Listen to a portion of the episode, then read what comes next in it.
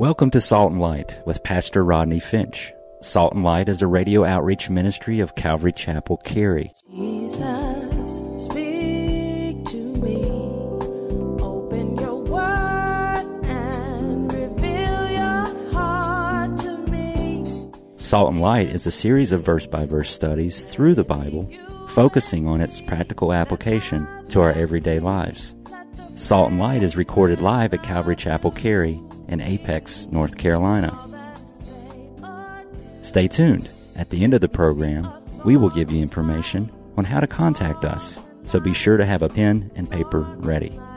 Today, Pastor Rodney will be teaching from the book of Revelation, chapter 4. So grab your Bibles and follow along. Now, with today's teaching, here's Pastor Rodney. There's brilliance and light emanating and sparkling from the throne, like pop, pop, like almost like a fireworks type thing from the throne. And then red is all around the throne. Now, why did John or why did the Holy Spirit choose these two stones? Well, a couple of reasons I want to point out.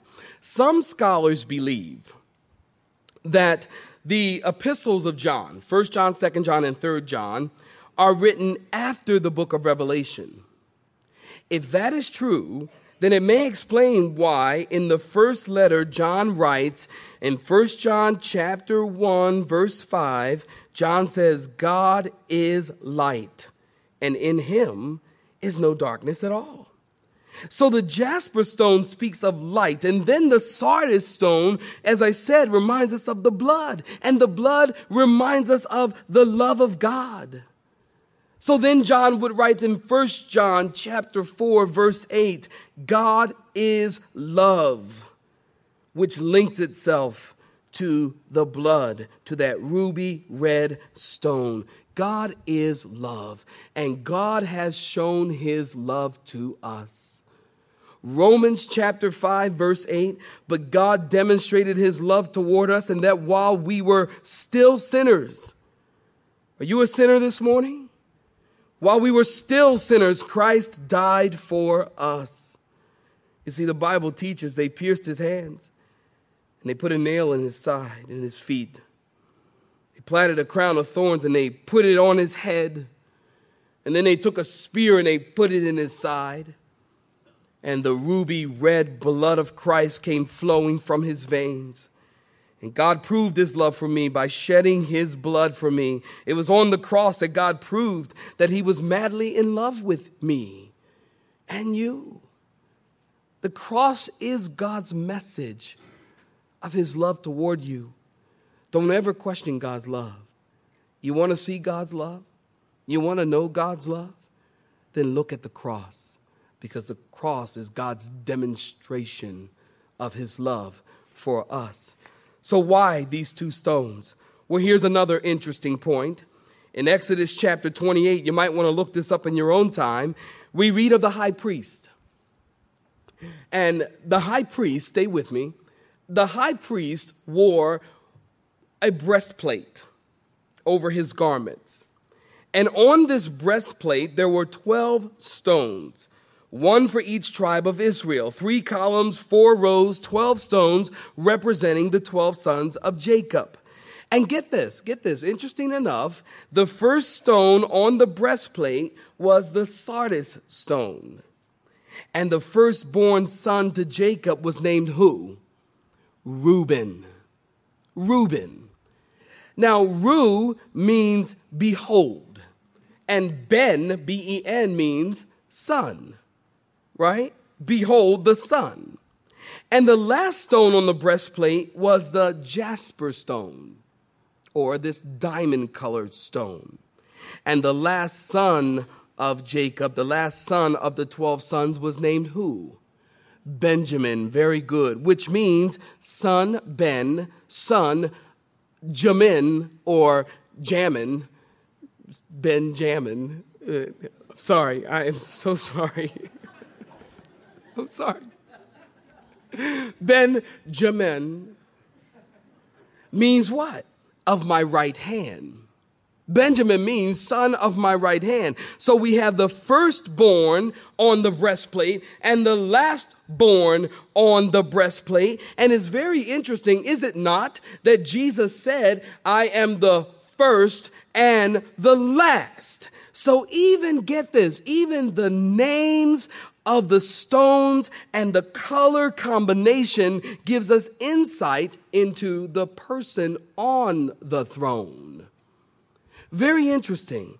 Jesus is at the right hand of God. Jesus is the son of my right hand. And I want you to notice something. What is the son of my right hand doing on the throne? What is he doing in verse 2? Notice the Bible says one sat on the throne. Now I find that interesting. He's sitting, not standing. He's sitting, not pacing back and forth in front of the throne. He is sitting, not freaking out. He's sitting, not biting his nails and looking over the edge of heaven and thinking, oh, eh, oy vey, there's no help with those people down there. No, he's just sitting and he's resting on the throne. You see, God is on the throne, God is always on the throne. And the same thing that I that, that John saw, all the prophets saw the same thing. Very interesting. Isaiah chapter 6, you look that up in your own time. Isaiah saw the Lord sitting high and lifted up on the throne. Ezekiel chapter 1, verses 26 through 28. It was in an afternoon vision or a lunchtime vision out by the river. Ezekiel saw the Lord on the throne. Daniel chapter 7, in a night vision, Daniel saw the Lord on the throne. God is on the throne. Amen. God is on the throne. And here's the good news. Here's the good news. God has never left the throne. You see, he was on the throne when Isaiah saw him. He was on the throne when Ezekiel saw him. He's on the th- he was on the throne when Daniel saw him. He was on the throne when John saw him. And guess what? If you look up, he'll still be on the throne. Rodney, you don't understand. I've got some serious problems, man. You just don't get it. You're right, I don't. But God is on the throne. He's still on the throne. He has never left the throne. God doesn't get a, a, a, headache and have to leave the throne. Did you know that? God doesn't get a backache like we do when we sit a really long time. And we get a backache and we got to stand up and leave the throne. Uh, that's not God.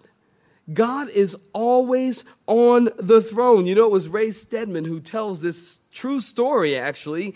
Um, he, he's a pastor of a church and a great theologian, and I love him and quote him often. But he tells a story about being in church.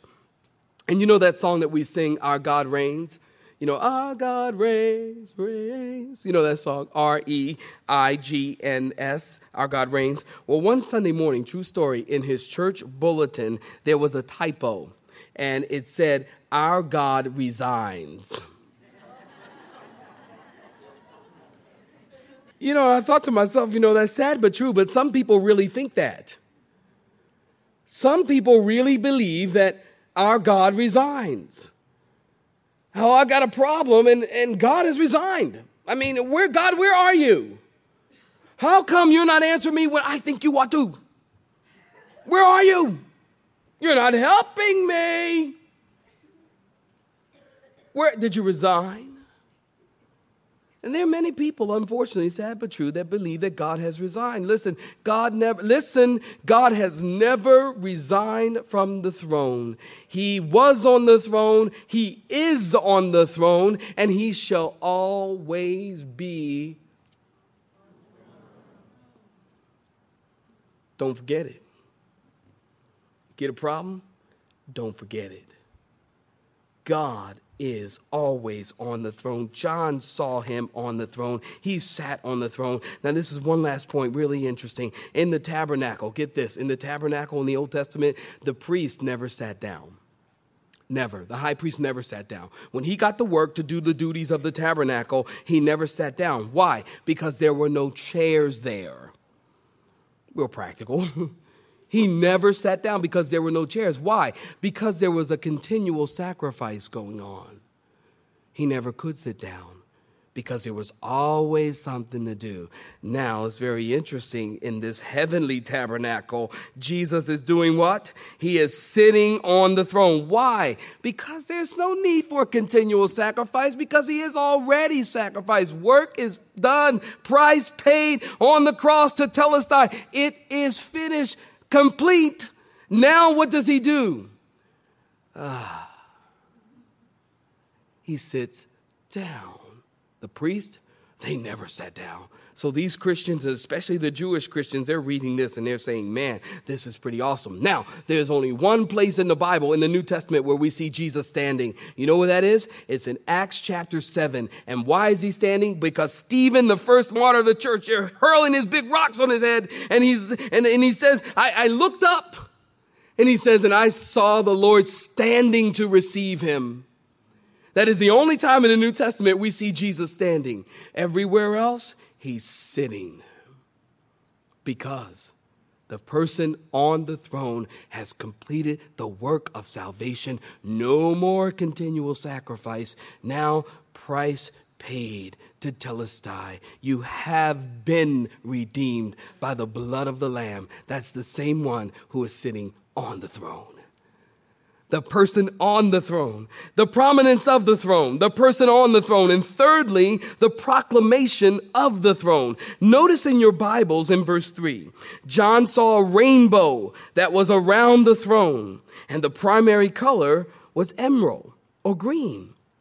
Now, the Greek word for rainbow is iris, and it's the same word that the Greeks would use for a halo. So John sees a halo around the Lord.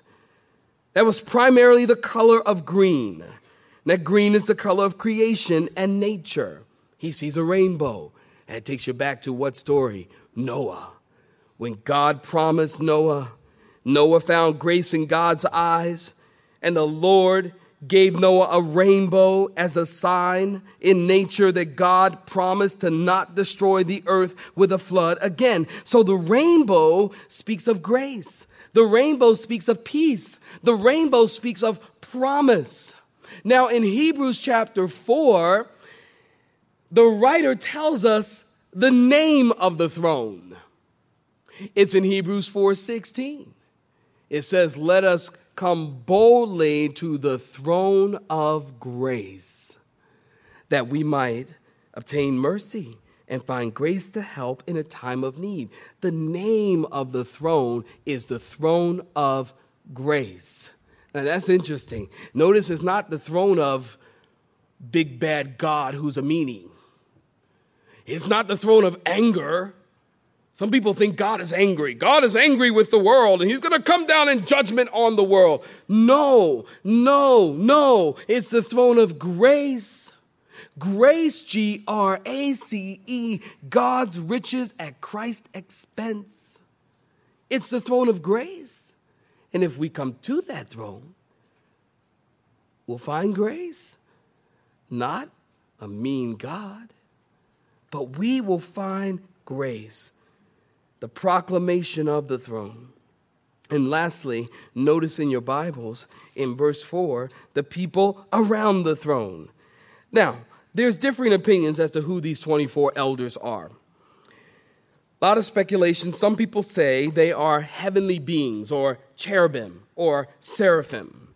Some say that it's the 12 leaders of the tribes of Israel. And then even some people believe that it's the 12 apostles representing the church. Why? Well, if you notice in verse 4, the Bible says that they are clothed in white robes. They had these filthy garments, but they have been washed and now they are white. And they have crowns of gold on their heads. Now, in the book of Revelation, there are two crowns spoken of. First of all, there's the king's crown or the diadem, the diadem. And then there is the victor's crown. The victor's crown, that's the Stephanos. Well, here, the crowns of gold is a reference to the victor's crown in some way, these 24 elders have done something, someplace in life, that they have earned a crown, and God has given them this position before the throne. They have served the Lord, and somehow God is, because they got victory. It's the victor's crown. They got victory. And it's an interesting thing. And what are they doing with their crowns? Later on, we'll find out. They're not polishing their crowns because they're proud of their victory. Hmm. You know what they're doing? They're casting their crowns before his feet. They're giving them back to him. They're not proud of their work. I've been serving the Lord for so long, I've done so much for God. God owes me this crown. It ain't big enough. My crown. I have served God. This is what God gave me. Nah. You know these guys are doing? They're taking the crowns off, just casting them in worship at the feet of the one who sits on the throne. You know, someday, Christian, you're going to get a crown. You will get a crown someday. Don't give up. Don't get tired. Don't get pooped out. Don't get discouraged. You keep serving God. You keep pressing on to God. You will get a crown someday. And you know, even when people don't thank you, don't look for praise of people. Don't look for praise of man. Don't look for people to say thank you. Yeah, it's kind of nice when people say thank you, but don't, don't count on it. Don't because your reward is in heaven. It's in heaven that God will give you a crown. You come in and clean the church when nobody's ever here. And people come into a nice clean vacuum, nice clean chairs, all straight. You guys will be blown away when you come in here at the end of around two or three o'clock today. This place is like a catastrophe. Your jackets, your coats. I don't know why nobody ever leaves me a wallet. Why? I mean, there's stuff all over the place. Well, somebody comes in and cleans, and they vacuum the floor. Nobody ever comes up to them and says, I wonder who vacuumed the floor so I can go and thank them. Nobody ever does that. But you know what? God knows. God sees when you put polish on the pulpit and you put polish on that back there and you clean the place and you go in the nursery and, and you put up with all those children who are climbing up the walls and you've been changing poopy diapers for three years and nobody's ever thanked you. God knows. God sees.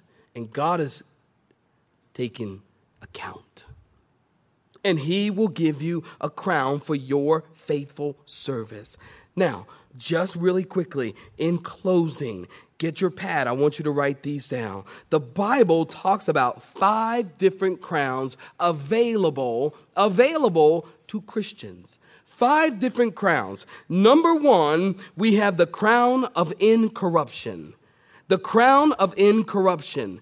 1 Corinthians 9 26. This crown is given to those who have lived a disciplined life, just wanting to be what God wants them to be. You know, I was praying that during my prayer, uh, worship time this morning. God, I just want to be what you want me to be. That's all. And the Bible says there's a crown for those who are living a life and just wanting to be what God wants them to be. It's called a crown of incorruption. And then the crown of life. Secondly, James chapter 1 verse 12. This is a crown given to those who are patiently enduring their trials. Not whining through their trials, not fighting against their trials, but patiently enduring their trials, the crown of life. And then thirdly, a crown of rejoicing. 1 Thessalonians chapter 2 verse 19. This is the crown of the soul winner. And this is the person who just simply preaches the gospel and wins people to Christ. The Bible says that God's going to give you a crown of rejoicing. It really is a rejoicing thing to lead somebody to Christ. I don't know if you ever have, but if you ever do, you'll be addicted. You'll be trying to win everybody to Christ. And God will give you a crown of rejoicing for that. A crown of glory. Fourthly, in 1 Peter chapter 5 verse 4, this is a crown given to those who are faithful to ministering and to sharing the word of God. A crown of glory, just sharing with your family, your friends, people, wherever. And then fifthly, a crown of righteousness. Don't you love that? A crown of righteousness, 2 Timothy 4 8. And this is a crown given to all those who are waiting for the Lord to come. Every single Christian who is waiting for the coming of the Lord. The Bible says you will get a crown of righteousness. Now, why do you point that out, Rodney? Well, I point it out because I want to just make one simple statement. Getting a crown is not hard to do. It's not hard to do. It's very easy, as a matter of fact.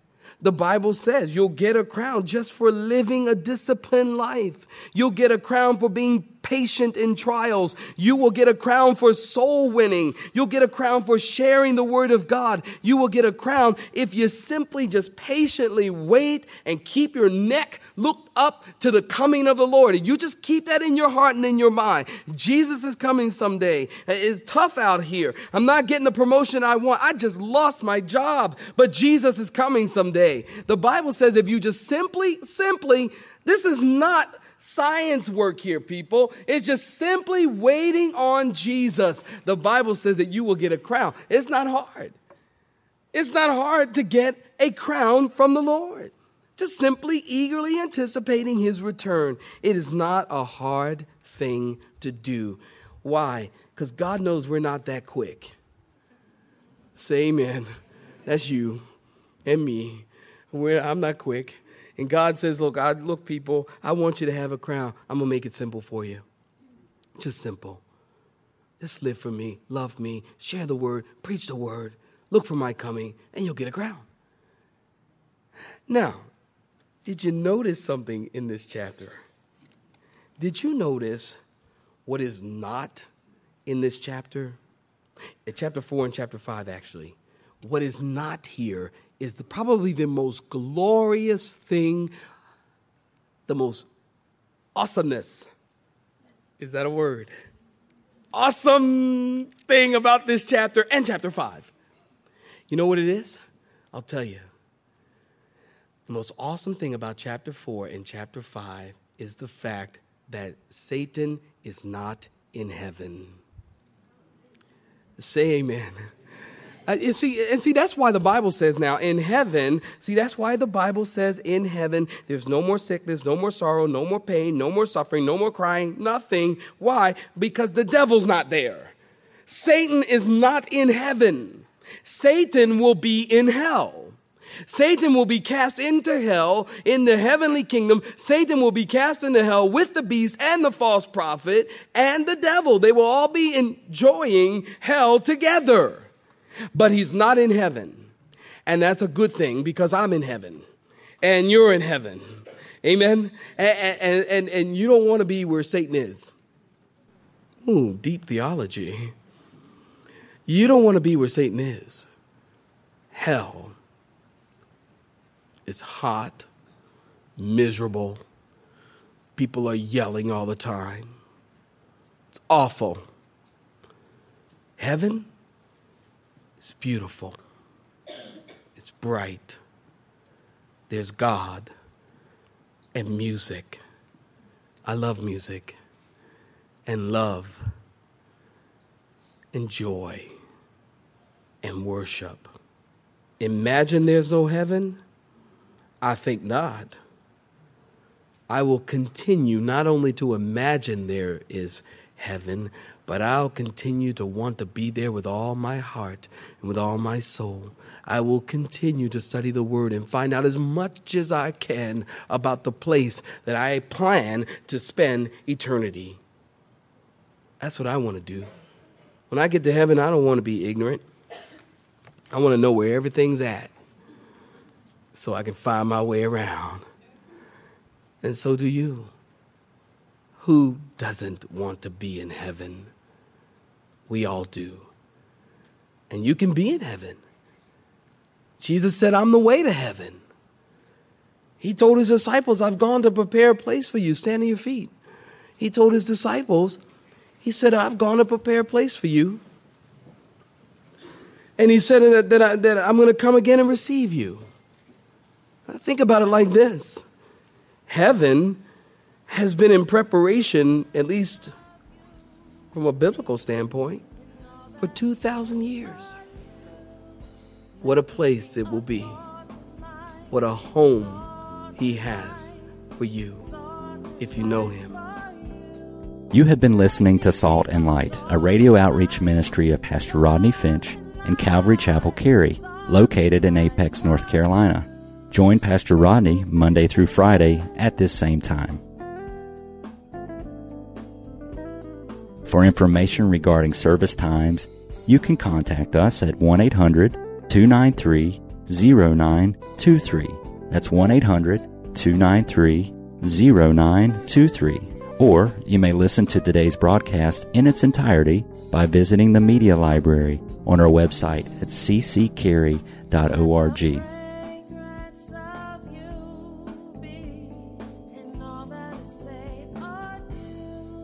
We would like to thank you for tuning in to Salt and Light and pray that you have been blessed.